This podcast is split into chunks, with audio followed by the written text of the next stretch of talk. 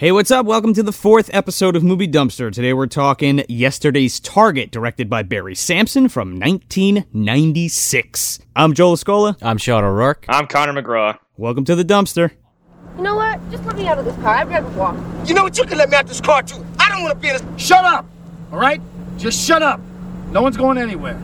You can just forget about your pathetic little lives you've been leading because you're staying with me.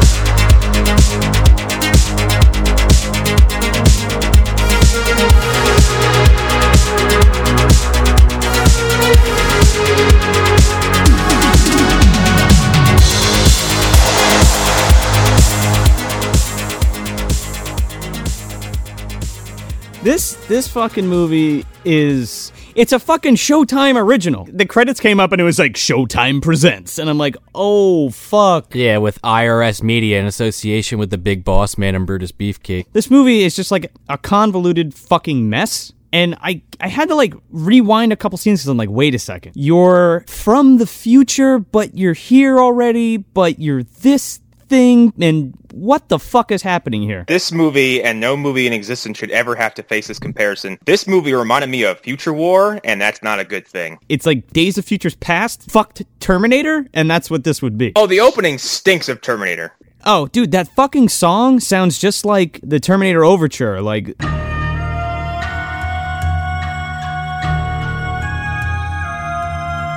Like before you get into the fucking dun dun dun dun dun. Yeah, but it's like it's like Terminator, but the way like they send them back in time is like way crappier. Yeah, okay. Just dive into it. Okay, yeah. we're gonna jump right into this.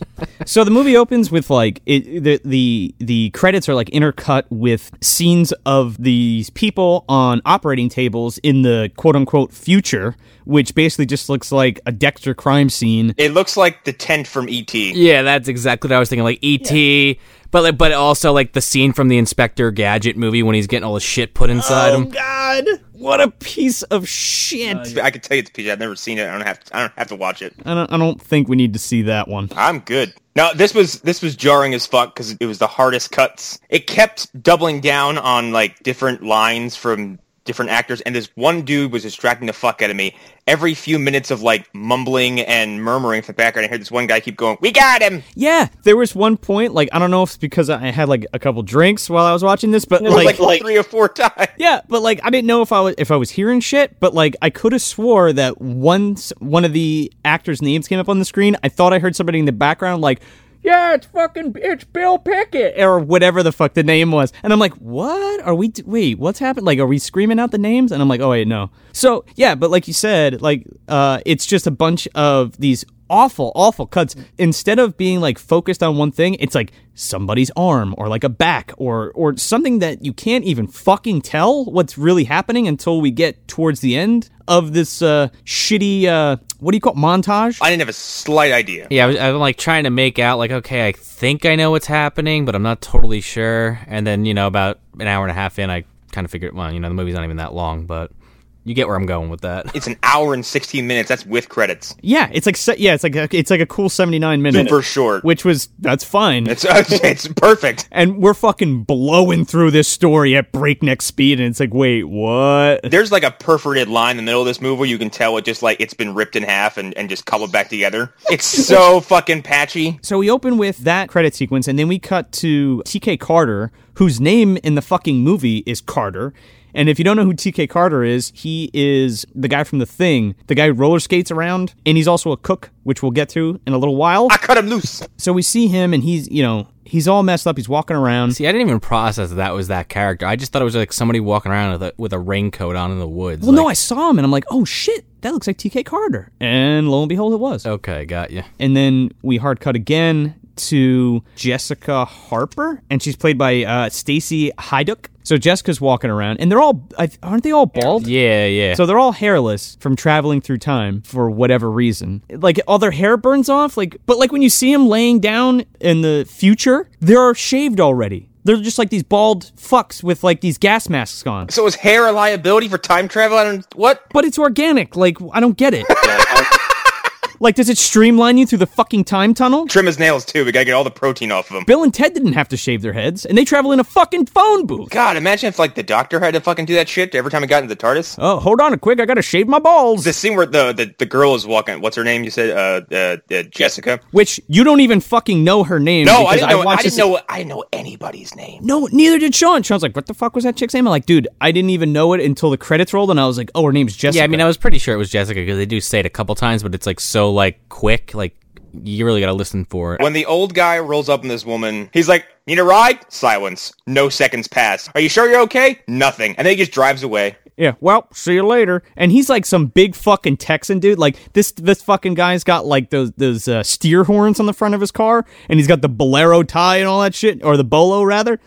And he's like, "Yeah, are you all right there, little lady?" And she just is totally blank faced. Spaces out, and he's like, "You sure you're okay?" I'm like, "I think you missed. A- she didn't respond to you." Yeah, she's totally fucked up. Like something's obvious. This bald woman walking around in a rain You're having jacket. a conversation with yourself there, dude. So he fucking dri- starts driving away, and he's like, "All right, well, see you later. I gotta go get some barbecue." And she just fucking falls right on the ground, and he turns around and he just kind of goes up to her and goes, "Oh, Jesus Christ! I thought she was dead. Her eyes were open and shit. Oh, I thought she was a robot." Then it then, then it goes to a hard cut of three years later. No explanation, but three years later. So we're in this seedy hotel room, and we're introduced to uh, LeVar Burton's character, Winstrom. And he's a clairvoyant, but really, you don't know what's going on yet exactly. And he's basically, he can hold. Oh, P.S. All of these fucking people in this movie have superpowers, and they're from the future. Okay, have either of you guys seen Push with Chris Evans? There's frightening amount of similarities between these two movies. You want to know why there's frightening similarities between this and Push? Fuck no, what? Because it's the same fucking writer. David Bourla. No fucking way. Push is great though. This movie's a turd. And guess what else he wrote? What? Bat Thumb. Wait, what? Bat Thumb. Like the Thumb Wars bullshit with like the little faces on the thumb characters. Yeah. Yeah, he fucking wrote that and directed it. So he's been every level of screenwriting prestige, I suppose. The prestige doesn't stop there because he also fucking directed The God Thumb and Franken Thumb. The fucking track record on this guy is awful. Well, he has that gl- that glistening beacon of quality. Yeah, he was like, ah, fuck, remember that movie Yesterday's Target? Well, I'm gonna re-fucking make it. So LeVar Burton's character is a clairvoyant, and he basically, he has a bullet in his hands, I believe, and he's uh, conjuring up all these visions of these three people, which is Daniel Baldwin, Stacy Haiduk, and T.K. Carter. And they all have superpowers as well. So Daniel Baldwin has telekinesis. The most OP telekinesis I've ever seen in a movie. It's fucking Baldwinesis. T.K. Carter has like this firepower that we'll get to. Uh, he's supposed to have pyrokinesis, but from my understanding, pyrokinesis is like fire manipulation, not Yeah. I'm gonna produce fire from nothing. it's definitely not fire conjuring. You know what I mean? Like there has like he has to have like a lighter with him. At some point, I thought he blew fire at someone with his eyes. Yeah, but he's always he always has like a cigar in this Cigar. I thought it was a pretzel rod, personally. because it's never fucking lit and he has pyrokinesis.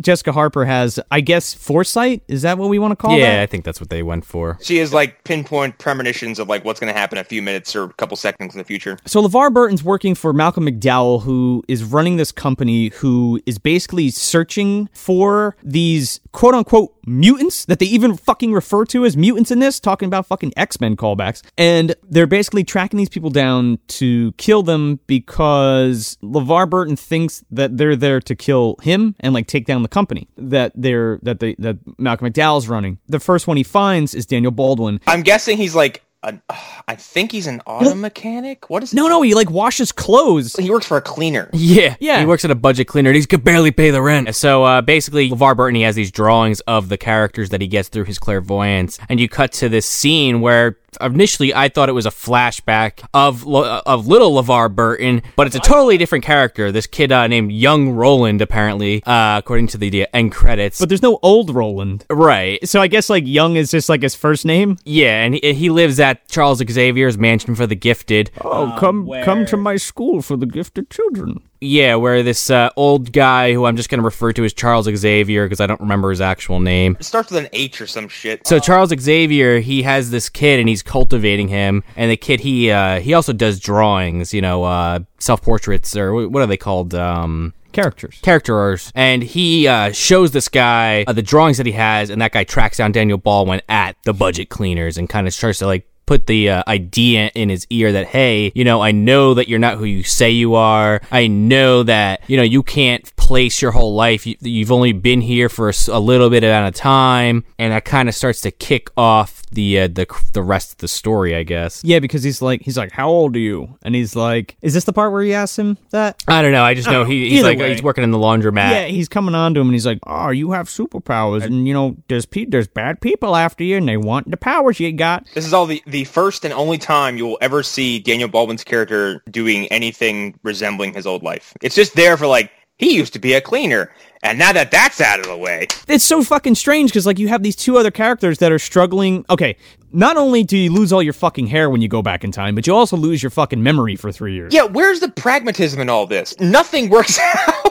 No, but then all of a sudden Daniel Baldwin just has this fucking knowledge of everything again. And he's like, all right, I know what I gotta do. I gotta go fucking get these other two and do a mission that I think, you know what I mean? Yeah, and you know he he doesn't listen to the guy, and he just kind of goes about his business. And of course, LeVar Burton shows up with his two goons. They try to kill him. You know, he gets his power to work for like a half a second, like just long enough to kind of push the guy away from him. Well, they're beating the shit out of him. Yeah, yeah, and uh, LeVar Burton holds up his two fucking cartoon drawings. He's like, "Do you know these people?" And he's like, "He's like, I never saw him before in my life." And he's like, "You fucking lying." And then Trevor Goddard, Kano himself, kicks him in the fucking face. And then he runs off, and he and he's like Herman Munster bending over picking up a coin, and fucking takes a car out. He's like throwing trash cans, and he like throws one of the goons away, who looks like a fucking dime store Josh Brolin. He gets hit by a car, and it like takes the whole front end of the car out. I, we're talking. It's it's not just like a dent. It doesn't rip off the bumper. It looks like someone took a bite out of the hood. It's like, what happened to the engine? Like, where did the engine go? Why didn't this car fucking explode? So then he's in the hospital. Yeah, LeVar Burton's nice enough to be like, call this guy an ambulance. So they're in the hospital,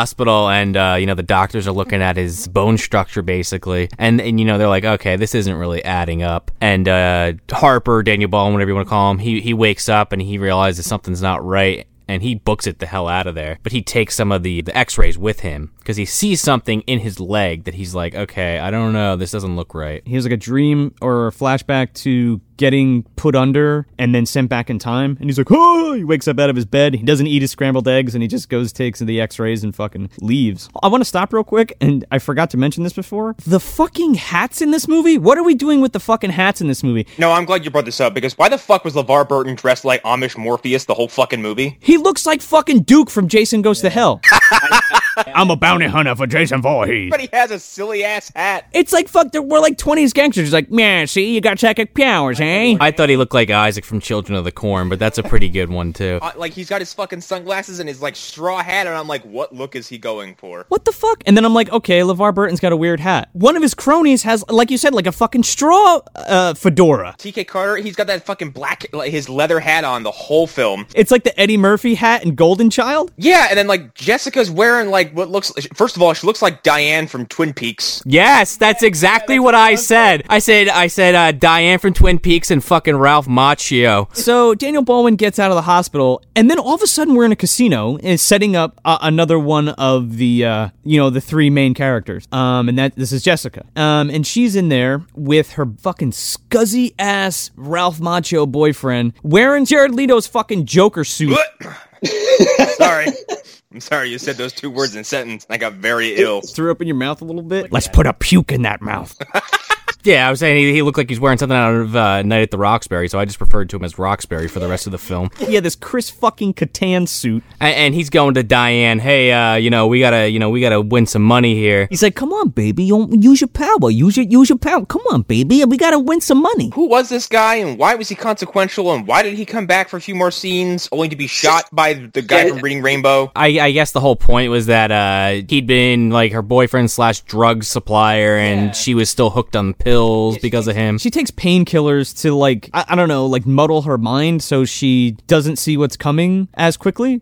That's how she get. That's how she gets by, I guess. She's a, so she's a fucking addict. I think. I mean, that's the best explanation I can come up with. They're in this casino, and he's like, "Come on, babe, come to the come to the fucking the, the roulette table. I'm gonna we're, we're gonna win some money." And she's like, "No, no, no, I don't want to do that. Blah blah blah blah. I don't do that anymore. This is wrong. Blah blah blah blah blah." And then she does. Three or four times, this guy's got a fucking pot the size of a fucking I don't even know what. So then you get you get the long shot of the manager kind of eyeing him down, and you know some goons come in and say, "Okay, come with us." Yeah, Kano comes in and grabs her, and he's like, "The manager wants to see you, baby." Meanwhile, while this is all happening, Daniel Baldwin has come into the casino randomly. Yeah, what the fuck? What the fuck was he doing there? Well, you know, he had to clean the ketchup off his face in the bathroom using his telekinesis while there was people standing all around him to turn the faucet on. So that was a thing. The first place he goes is a fucking casino. Why? I don't know. I was like, okay, this movie has no intention of letting me keep along, so whatever. you do you. Yeah, I mean, they had a scene before he goes to the casino. He meets with the what's his face again? The guy was calling Xavier. And oh, and they're driving in the car. Yeah, and he kind of gives him some words of wisdom about like, hey, you know, you're special, like blah blah blah. And then, you know, I guess in the course of that conversation, he just ends up at the casino. We forgot to mention that that guy has like advanced baby psyche communication. He's like the the eleven. Oh, that's another thing. All these people are eleven month pregnancy cases, so that's what makes them special. All of these people that have the clairvoyant abilities and telekinesis and pyrokinesis and shit like that, they've all been in the womb for 11 months. And this Charles Xavier character basically talks to kids, or like kids come to him to talk, and he's like, "Yeah, come over to my house, and I, we you can talk to me with my mind." Which isn't creepy at all. And he keeps saying "kids, kids, kids," and all he has is this one kid, the the Roland character. And aren't the rest like grown ass adults? I guess that's what he's trying to imply there. But the other ones like all have a specific power. We'll get to that. Um, so going back to the original point was, you know, he sees Diane getting taken away. Diane, I keep calling her Diane. He see, he sees Jessica getting pulled away. They they rip the wig off of her, and he's like, "Oh shit!" Like he he recognizes her. So uh, she gets dragged outside. You know, like, ah, you know, why are we going in the car? He's like, ah, don't worry about it. But before he like recognizes her, like he sees Kano like grab her, and he doesn't like that doesn't click. He's like, "This guy kicked my ass fucking uh, an hour ago." And you know, I'm just assuming that you know Winstrom's gonna come in there and kill her. But Daniel Baldwin, using his overpowered telekinesis, comes in, and you just see the guy holding his fucking gun out the window, and it just like flies out like it's on a freaking shoestring. Let's be honest, he fucking like throws it out the window. and then the glass cracks, and then Daniel Baldwin he shoots the, the, the glass, and he's like, "Ah, come with me if you want to live." This is the beginning of what I call the second time in my life where I have to watch Daniel Baldwin be a piece of shit to a woman for 35 minutes. Why why is he such an asshole? He is horrible to this woman. He's horrible to this woman and this poor black dude. Fuck yous both. You're coming with me. Don't ask any questions. He's terrible. I wouldn't go with Daniel Baldwin if you fucking paid me. He's pointing a gun. He's like, "Get in the car. You're coming with me." And like grabs this woman. He's like, "No, get in the." Yelling at this woman. I'm like, "What the fuck? He's the worst protagonist ever." And then, and then she's like, uh, I ain't going with you. And then he kind of like falls a little bit and accidentally shoots the gun. She's like, oh, okay, I guess I'm coming with you. Like, okay, I guess apparently he's a klutz. Like, we're never gonna follow up on that again, though. And, and then they drive, they gotta drive away, and Kano pulls like an AK-47 out of the trunk and just starts firing at them. He shoots like two bullets though. He, he doesn't like unload into the car. He's got this huge fucking rifle and he just goes pew pew, and that's it. We got 30 rounds. Can't waste them. Ah, they're expensive. From this point on, everything just becomes confusing, as if it weren't already. So they're driving away, and he's like, "Oh, you know, don't you remember me? Don't don't I look familiar?" And she's like, "No, I don't fucking know you. Just just leave me here. Drop me off at the side of the road. I don't want to know anything." and then he says no, and she goes to open the door to jump out. Yeah, and he fucking grabs her. He's like, "Get the fuck in the car. Don't get out of the car until I'm done talking to you." And he's basically saying like, "You sure you don't remember? Cause I remember you. You sure? You sure? You sure?" I mean, if somebody had a gun and asked me, like, and kept pressuring me if I remembered something, I'd probably uh, remember it. I tell him about the fucking picnic we took in fucking Staten Island. So then, uh, you know, you get another scene with uh, Winstrom and uh, Holden, aka Malcolm McDowell. Oh no, actually, no, I'm sorry. Fir- First, they're still at the casino. I'm sorry. Frequently forgot that Malcolm McDowell was in this movie. He's only in it for like a total of like six minutes. Yeah, I'm getting my shit mixed up. No, they, they're back at the casino, and LeVar Burton finally shows up, and they just beat the hell out of Roxbury. They fucking just lump him up, and he's like, "Did he say anything?" Josh Brolin's like, "Yeah, we got him to talk, but not really." Then he, he just basically like tells him like, "Hey, you need to go get uh, Harper back and Jessica," and then it just looks like a hard cut to them at this diner. I don't know if that's what the name of the place is or just what they serve, but it's called Cafe Barbecue. Uh, yes, could I have an espresso and uh, a rack of ribs, please? I don't know. I might order that, honestly. Nah, yeah, I probably would too. I get your point, though. I am a fat shit in the inside, and I would totally eat that. but it's like this podunk ass fucking, you know, side of the road cafe, like like trying to class it up a little bit, like a shitty barbecue pit. Yeah, and, and then they, you know, they sit down, and, and she still doesn't believe him, and he's and the waitress comes up, he's, she's like, ah, what do you have? He goes, ah, you know, the lady'll have uh, a steak and uh, some fries on the side and a blueberry pie. He's like, uh, don't you remember? That was your favorite thing. Oh, you love eggs and and and and you love you love hash browns and and uh and uh, blueberry pie. I don't remember any scene where he suddenly has all this information dawn on him. I don't. I don't remember him having a revelation or him like like internal discovery. He just leaves the hospital and withholds all this information from the audience. But that's the fucking problem. Like, why does he remember everything and these other two poor bastards don't remember shit? Daniel Baldwin is the keeper of the plot and is being super selfish about it. Yeah, just shut up. I got this. Just follow me. Shut your mouth. We have a job to do, and you don't know it yet, but I'm going to tell you when it's convenient for me. He's like a meta dick. Like Yeah, but like convenient for him, and then get mad when you don't believe him. Also, he's not a fucking clairvoyant, so how the fuck does he know where to find Carter? He's like, oh, pull over to the fucking cafe barbecue. I gotta go get the last third guy of our party. And she's like, what the fuck are you talking about? Give me back my pills. Eh, it's an RPG. You'll figure it out on your own. he's like, I have the script right here. It says where I'm supposed to go. yeah, he pulls it out like a fucking Mel Brooks movie, and he's like, oh, th- yep. He gets another shot. Yeah, he gets another shot. That's exactly what it is. That's what it feels like the whole fucking time. The director's So he- behind the camera just like shaking his head like, I guess this is Daniel's movie now. Yeah, it's fine. Just let it go. Like, do you think Daniel Bowman's like, no, we're gonna, I, I don't like this script. I'm gonna write it the way I want to write it. Like, all right, so he goes into this place and he, he starts kicking shit down. He's gonna go, now he goes into the, the kitchen, right? And the guy's just there. He just knows that he's there because he's psychic. And it's like, Daniel, you're not, you're not the psychic one. He's like, no, man, I got this fucking psychokinesis. Like, no, man. Wrong fucking power. I've got the telemarketing power, man. Telekinesis, whatever. I'm a telecommuter, man. Oh, by the way, all three of them have this tattoo on their arm or like some kind of like circular barcode. It's their club entry stamp. It's it's their fucking branding, their cult branding, and we briefly see this on Carter. And this is this is like the second time, no, the third time, because he shows Jessica in the car and he's like, "Look, see this fucking tattoo? You got one too. That means you got to listen to me." And she's like, "No, I don't wanna." And Carter does the same thing. He's like, "He's like, look, man, you got powers. I know you do." And he's like, "I don't know what the fuck you're talking about." And he's like, well, "Look at that tattoo on your arm." And he's like, "I got that when I was in the fucking navy, man. I don't know what you're talking about." Walk right through and go, you can light things on fire. Where did you get this information? Yeah, how does he know this? Why did you know this? We, he hasn't removed the fucking all-knowing capsule from his fucking leg yet, which we'll get to. But like, he's he just walks into this kitchen and he like starts trying to piss him off, and TK Carter's like, "Get the fuck out of my kitchen!" He starts using his telekinesis and like throwing plates of food at Carter, He's continuing to be a shithead to everybody he meets. and he fucking like throws him into like a rack, and he like falls down, and he finally pisses him off enough, and he finally uses his pyrokinesis, which is just like It's a, it's a, okay, let's all be honest. It's a flamethrower from off screen. The, the way it's edited makes it look like he is literally shooting fire from his nose. I was like, where is the fuck is this fire coming from? You see him like he looks like he's trying to take a shit, and then it cuts, and then it's just fire. Uh, Night at the Roxbury shows up again while they're fighting in the back, and he's like, he's like, hey Jessica, what's up? Uh, uh, I followed you here, and I'm like, what the fuck? Like now, does this guy have powers? How the fuck did he know they were at this fucking barbecue cafe? And he's like, hey, uh, come on, we gotta go back to the casino. We'll make some fucking money. Uh, what do you say? And she's like, uh, you got my pills? He's like, yeah, I got your fucking pills right here. Let's go.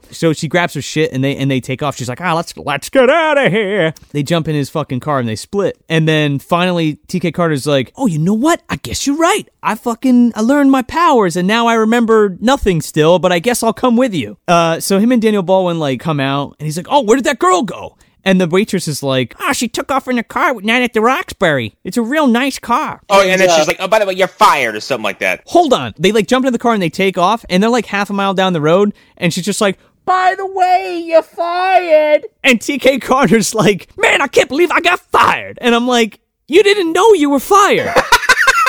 like, you were already, like, does he have fucking super hearing as well? Also, you're an X-Man now. Why do you care about your diner job? Yeah, you're joining the fucking team. We're going to the fucking X Mansion right now. Avengers now. Assemble, you idiot. So Daniel Bowen's like, shit, we gotta go get her. They're going up on this sports car that they're driving in. He's like, oh shit. I can't catch him. I'm like, I'm not going fast enough. And, and TK Carter's like, oh, you know, this, this piece of shit's not going to catch up to the sports car. So he's like, that's okay. I got it covered. I have the powers of Magneto. He's like, oh man, you're going to burn out the engine. He's like, I'm not pushing the engine. I'm pushing the car. And he's like making the car go faster, but the the speedometer's going up. So I'm like, okay, that doesn't really fucking make any sense, but whatever. So they catch up to the sports car. He he turns to, to Carter and he goes, he's like, oh, use your fucking flame power and, and burn out the engine to their car.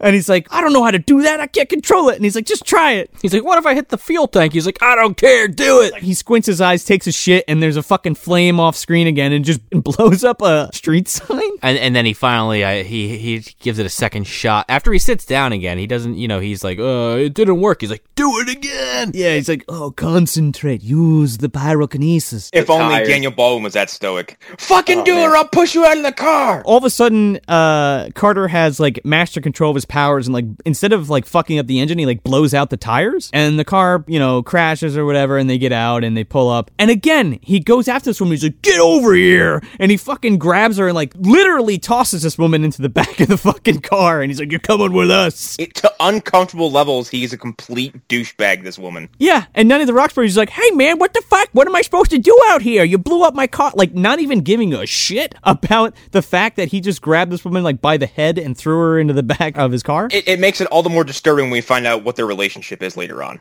I was like, are you kidding me? So Roxbury's stuck on the side of the road while uh, Harper and Carter and Jessica are, are driving away, and then you see uh, Win- Winthrop. Uh, you know, he he rolls up and Roxbury's out there like, "Hey, yo, I thought you were gonna be right behind me. What the hell took so long?" So he rolls up and goes, reading rainbow, and then shoots him right in the chest. One of those things may not have happened. The butterfly comes out and it's like, doop, doop, doop, I mean, that's how I remember it happening. everything starts with a good story, and yours is over, motherfucker. And he shoots him right in the chest.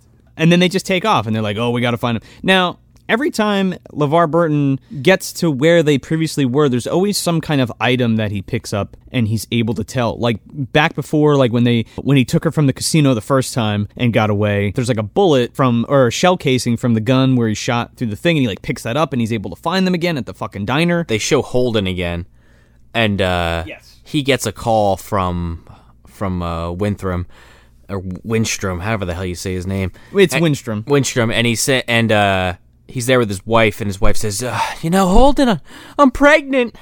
And he, "Oh, okay, that's nice, honey. Hold on, I gotta take this call." Yeah, fuck off. Uh, that's great. I'll see you later. And she's like, the hormones are working. And this woman is like 30 years younger than Malcolm McDowell. And I'm like, well, no shit. You can't get pregnant. This motherfucker's shooting blanks. He reacts like he's just been told that there's a meeting at 4 o'clock. Spoiler alert. She has a miscarriage. Well, when this first happens, I don't understand. I didn't understand the whole point of it, and I, I, this must be the like one thing in the plot that actually goes somewhere. But like, I who could give a shit? Like, Right, that character hasn't done anything. we spent like a minute with Malcolm McDowell. He's like, oh, we gotta catch that fucking Daniel Baldwin and them. And he's like, LeVar Burton, you've been letting me down. get he gets the information that they're hot on the trail and uh, you know they end up in a hotel that of course the only room available is the lovers room It's not just any hotel. It's called the Pink Motel. And it's like one of those fucking grimy ass porn joints. I would never, I would never rent a room there based on its name. it's a good place to lay low, though. it's named after an aerosmith song This fucking guy, but he just comes in and he's like, "Yeah, uh, yeah. So uh, I don't know what kind of kinky shit you guys are up to, but uh, here's a list of all the amenities, including porn and a fucking vibrating mattress. Uh, enjoy." And Daniel Bowman's like, "Uh, this is great. Uh, we should get some room service." And he picks up the phone and he's just like, "Yeah, can I get uh two filet mignons?" three salads, A bottle of fucking Glenfiddich 25 year and some caviar. We're at the Pink Motel. not to mention that earlier in the film he talked about how he was barely making rent working as a laundry person Yeah, and here's this motherfucker ordering like a, a four star dinner. Be glad they bring you some Pop Tarts. Yeah, hope you like tap water. It's just like a hard cut, and they're all drinking. And Daniel Baldwin's all fucked up, and he's like, "Yeah, there's this thing in my leg and we gotta cut it out. And TK Carter's like, what the fuck are you talking about, man? We're not cutting open your leg. He's like, the fuck? Why didn't you tell us this before? And he's like, I had to get drunk first. I could get drunk after. Is that what happened here? Because I feel I think I went to the bathroom and just forgot to hit pause and came back and like Daniel Baldwin is like incapacitated and you're like, we're gonna cut this thing out of you. I'm like, was he shot? And in the two minutes I was gone? He drinks a bottle of scotch and he's like, cut my fucking leg open. There's something special in there. He doesn't take his pants off. He just pulls out a Bowie knife. At my drunkest, I've never looked at someone and said, cut me open, man. So he's got this thing in his like his upper thigh, and instead of like pulling down his pants, he like just takes this Bowie knife and he sticks it in his pocket and just like rips it down his leg, and he's like, "Just cut this out of my leg, man. Just cut it out." And Jessica's like, "All right, I guess I'll do it." And she like takes the knife from him and she's like, "Here, fucking Human Torch, fucking flame this up, sterilize it." And he's like, "Man, I don't want to watch this shit." And she's like, "Put on the television." And he flips on the fucking TV and it's just porn. And like in the background, you hear this fucking chick. She's like, "Oh yeah, slam it to me, give it to me." And I'm like, "What the fuck is happening?" We're fucking we're performing some kind of half-ass surgery with this fucking porn blaring and fucking Carter puking his guts out in the corner. And she just fucking walks up, cools a cucumber, and just fucking jams it in his leg and like cuts it open and pulls out this fucking. Pops his shit out and like I don't remember seeing any blood. It's clean as a fucking whistle. This thing pops right out of a human being like it's no problem. Yeah, it turns out it was just like in his pocket, and she just cut him open for no reason. No.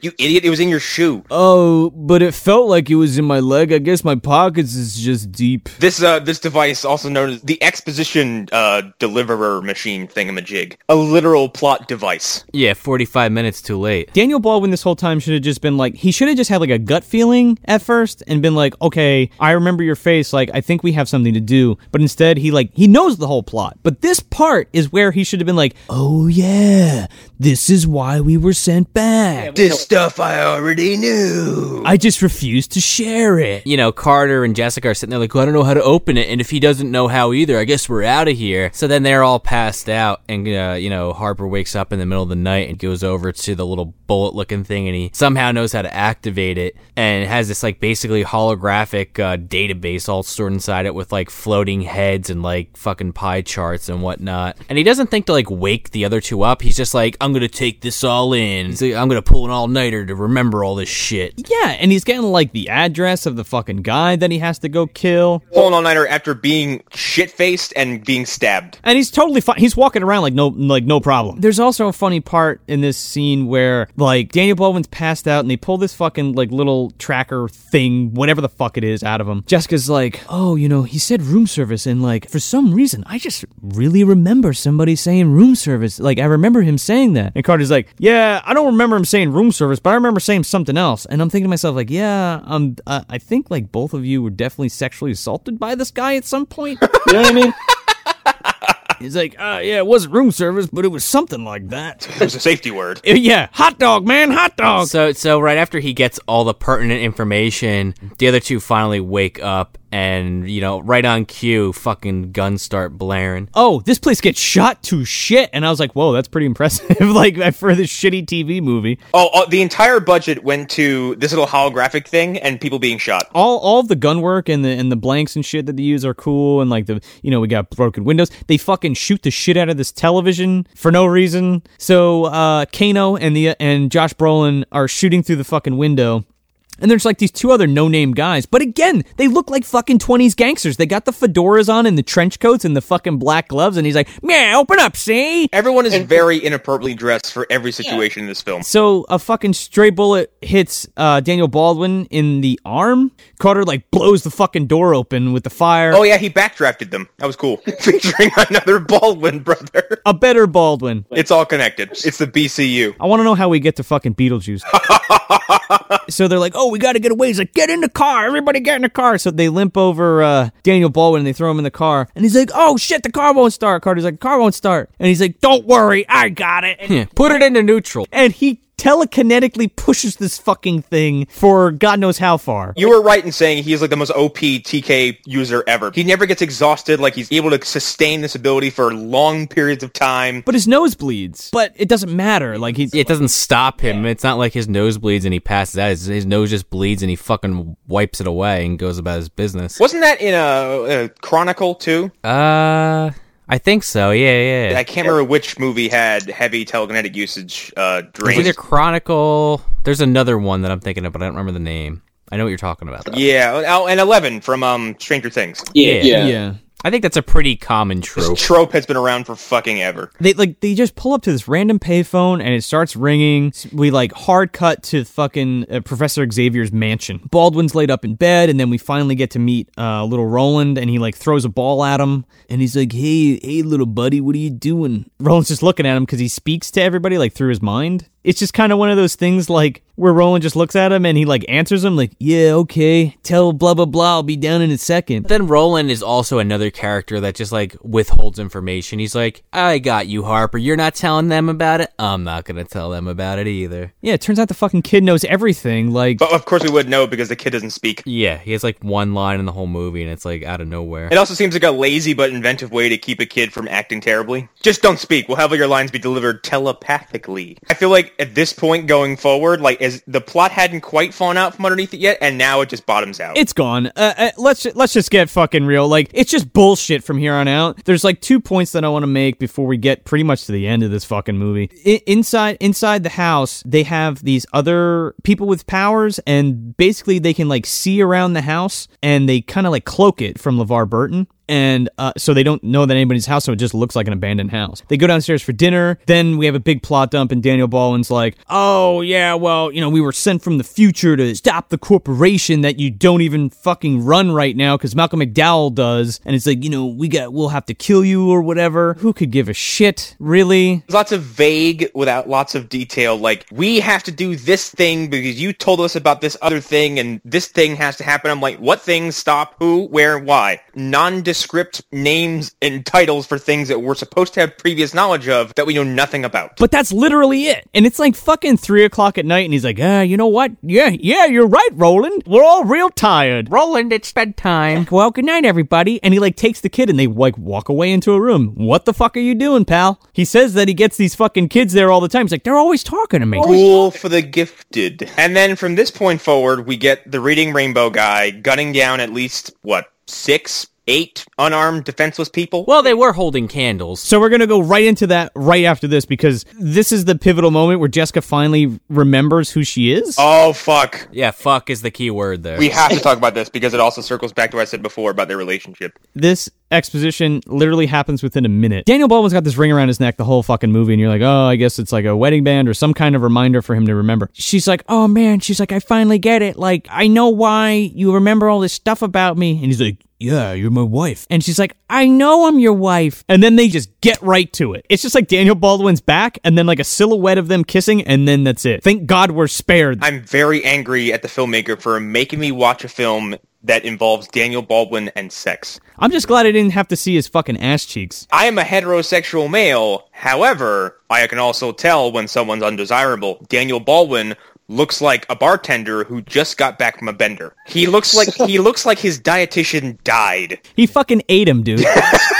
With how he treated her the first half of this movie is really disturbing now that I know they're supposed to be husband and wife. He is a piece of shit to this woman. yeah, Carter's downstairs with another pretzel rod trying to hit on, you know, the help. he comes sauntering over to this old woman and he's like and he's got this bottle of scotch and he's like hey, hey babe you want a drink and she's just like stone faced he's like okay suit yourself he's like you mind if i smoke and he's got this pretzel rod cigar i guess now he can really channel his powers because he fucking just lights this Yeah, because he's known that he's had this power for what a, all of a day, so he's got it down to a science. and he fucking pops off the cigar and then all of a sudden this old woman like breaks her concentration and like gives him like a side bedroom eye like yeah i want to fuck this guy and then all of a sudden levar burton's like oh shit i know where they are now because this one woman broke her fucking concentration like the veil has been lifted Well, there is one more thing, and I only bring it up because it's impertinent right after the scene you're about to go into. Is that the, the uh, Roland early in the movie we talking about how he had the drawings of the characters, and Carter finds them, and he's kind of going through them like, huh,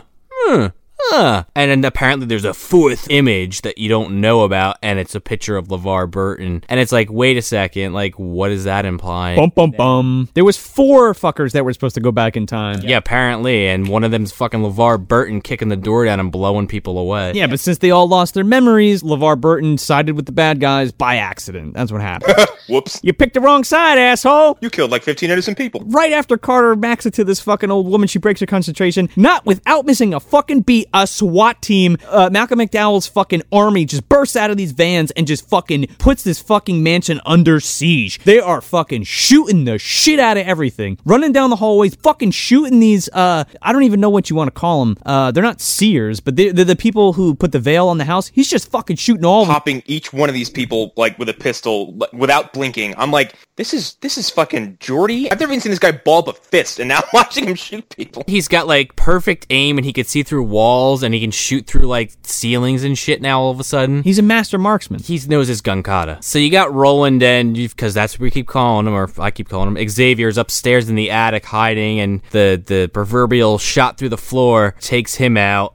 He's on the ground dying. You, oh, Roland, go hide. Within 30 seconds of hiding, like Wincham standing there over the guy's dead body, and Roland just fucking runs out and starts like crying at the guy's face. And then like LeVar Burton stands there for like 10 seconds, like pondering before he even notices Roland sitting there. Malcolm McDowell's goal is to kill this kid and this old guy and all the other people, and including LeVar Burton, because he knows all of this. Because it's like the fall of the company, but I still don't understand because the fucking old guy, Professor Xavier, was supposed to step down from the company, but he was never there in the first. I don't know. It doesn't fucking make any goddamn sense. Yeah, I, I mean, I feel like we're kind of missing one piece of the puzzle just because they never explain it. We're well missing enough. the other corporation. Yeah, we're missing the entire other half of this conflict. if I understood it correctly, was that Malcolm McDowell was some kind of like almost like a break off of the FBI kind of thing, like his own little department in the government. I think. And then the Xavier guy was kind of just like the foundation, quote unquote, which is just basically your fucking Terminator equivalent. But they don't ever, like, they do make it clear, but they don't make it clear if that makes any sense. Like, they do say it like once. One time. And then you're just supposed to think like, oh, this corporation is a big fucking deal, even though there's like just a dude and this kid and some people standing around with candles. Apparently, it's like some big deal. and there's nobody else in the fucking house. It's just him and the kid and these people. They meet up with LeVar in the attic. So the three of them run up there, and LeVar's got the kid, and he's like, Stay back. He's like, I'm gonna fucking kill this kid. And they're like, No, man, you're a good guy. You got sent back into the future. Or, not back to the future. Come on, Doc. Marty! Marty! Windstrom! Windstrom. so they, they basically they see the tattoo on his arm. They kind of go over that whole spiel real quick, and he's kind of like leaning in their direction, like okay. He's like, You're a good guy, and he's like, I can't change now. So they get on the roof and they're trying to run away. Meanwhile, Malcolm McDowell's got fucking Conan out there with Conan? Kano. Kano with a with a sniper rifle, Oh, he's ah, it's Conan O'Brien. or Conan the Barbarian. Take it as you will. By crop, I'm not going to shoot that child. So he won't shoot him, but uh, he'll shoot LeVar Burton. No fucking blink of the eye. Well, that was his whole plan. He was, he's like, I can't shoot a kid. And he's like, I didn't ask you if you shot a kid. Do you have a shot or not? Last minute, LeVar Burton's like, all right, get out of here, Roland. And he like lets him go. And then fucking Kano blows away fucking LeVar Burton. And nobody cares. Yeah, nobody gives a shit. If Windstrom like hung out for five more minutes, he would have lived. Why didn't he just take the fucking kid? And why didn't they just like shoot their way out? Why didn't they just fucking leave? Also, like this gas charges that like McDowell kept like talking about. He's like, blow the gas charges, and then everyone's like, oh yeah, they don't affect us because central nervous system is different. Yeah, because we're from the future. Just glossed right over that. Ah, we're good. Uh, again, you're like the fucking Avengers. Why don't you guys just fuck these people up like nobody's business? So they go downstairs. Roland's like, I got some shit to do. And we don't hear what he says to fucking Dan. And Dan's like, yeah, you got this. No problem. And the little kid walks outside. And Carter's like, what the fuck? You? you can't let him go out there. They're going to shoot him. And he's like, no, man, it's cool. He's got this. And the little kid goes out. And I'm not, what happens? He does the telekinesis, like the mind talk to uh, Malcolm McDowell, and he kind of like gets him to stop. And then uh, they all go outside with Roland, and Malcolm McDowell's like, ah, it, it- this can't be true. My wife just had a miscarriage. I'm not having a kid. He's like, she can't have kids. And and you know Harper, he's like, actually, a year from now, you're gonna have a son. Ah, that can't be true. That can't be true. How do you know this? I am your son. Oh Jesus Christ! It's going to be real hard for me to kill you. So I really don't want to do that. So make the right decision. I'm your son from the future. And Malcolm McDowell was like, ah, ah, all right. I guess I'll just stop doing everything I'm doing. And that's it. That's the end of the fucking, that's it. Such a fucking insultingly unearned twist. That literally is where it stops. And then we cut right to the three of them driving in a car. And Daniel Baldwin, you have like this voiceover. Well, we don't even know if it's. I mean, we assume it's them. We just literally see a car driving down a dirt path. Well, it's that shitty car that they're driving the whole movie. Daniel Baldwin gives this like lazy ass voiceover. Oh, we're gonna try to find uh, find new lives. Blah blah blah blah blah blah. blah. And then Roland went on to do the task and lead the company into the good direction. Direction. Grew up and did the thing. He said to make sure that we don't meet our young selves so we don't know what we're gonna do. And I'm like, you know what you should have did? Y'all should have fucking committed suicide. Like, there should have been a huge gunfight at the end. Like LeVar Burton dies and then shit just gets real. We should be throwing fucking people and then they, they all get gunned down and everybody fucking dies. You know what they should have done? They should have faked their death and then gone to a fucking cafe in France and met Alfred there. That's what they should have done. Carter went to fucking Antarctica to work on like a remote base and then he gets tangled up with some shape shifting alien. Daniel Baldwin went to fight vampires with James Woods. Yeah, that's where he went. And then what? What's her name? She went and did the thing like Roland. So that's it. That's the fucking movie. And then we're treated to that fucking shitty rip-off Terminator score again for the closing credits. And it's like, "Wah-na-na." it's like almost note for note. When they were making this movie, did they really sit there and say, this is gonna be some good fucking quality TV shit, man? Uh, as far as like made for TV shit goes, like they did some stuff that I didn't really think that they'd be able to get away with. There's a lot of gunplay in this movie. There's a lot. There's a decent amount of blood, and there's there's some pretty good squib action too. But as far as made for TV movies go, it doesn't hold a candle to like Fire in the Sky or some shit like that. No, no, Fire in the Sky is fucking amazing. It's been a while since I've seen like a a, a fucking direct to poopy '90s action movie. So this is this had a level of charm that I kind of wasn't ready for. It was fun to watch. it, it was. It's so fucking silly and like hilariously overcomplicated. It's completely stupid. So, where in the dumpster would you guys find this movie? I would actually put this toward the top, Really? not towards the top, not on the top. Like you have to sit through some shit to get to it. not surface level garbage. Like you gotta kind of like stick your hand in there, maybe elbow deep. I was gonna say it's lower than that, but when you put it that way, elbow deep is about where I'd go with it too. You'd be like getting chased by bullies and they beat you up and they throw you in the fucking dumpster? Like, that is how you'd find this. Yeah, and you pull the heroin needles out of you, and you go to reach, reach another one out, and it's this movie. Like that you, you just pull this movie uh, right out of that level of trash. Last thing stuck to you, you're like, oh, look at that. So that's yesterday's Target, directed by Barry Samson from 1996. If you want some more bad movie goodness, you can check us out at MovieDumpsterPodcast.com. Follow us at Movie Dumpster on Facebook, Instagram, and Twitter. Also, check out our sister podcast, The Phantom Zone, hosted by our very own Connor McGraw. You can find them at phantomzonepodcast.wordpress.com. I'm Joel Escola. I'm Sean O'Rourke. I'm Connor McGraw. Thanks for visiting the dumpster. Son of a bitch, give me those pills. Shut up. Shut up and get in the car.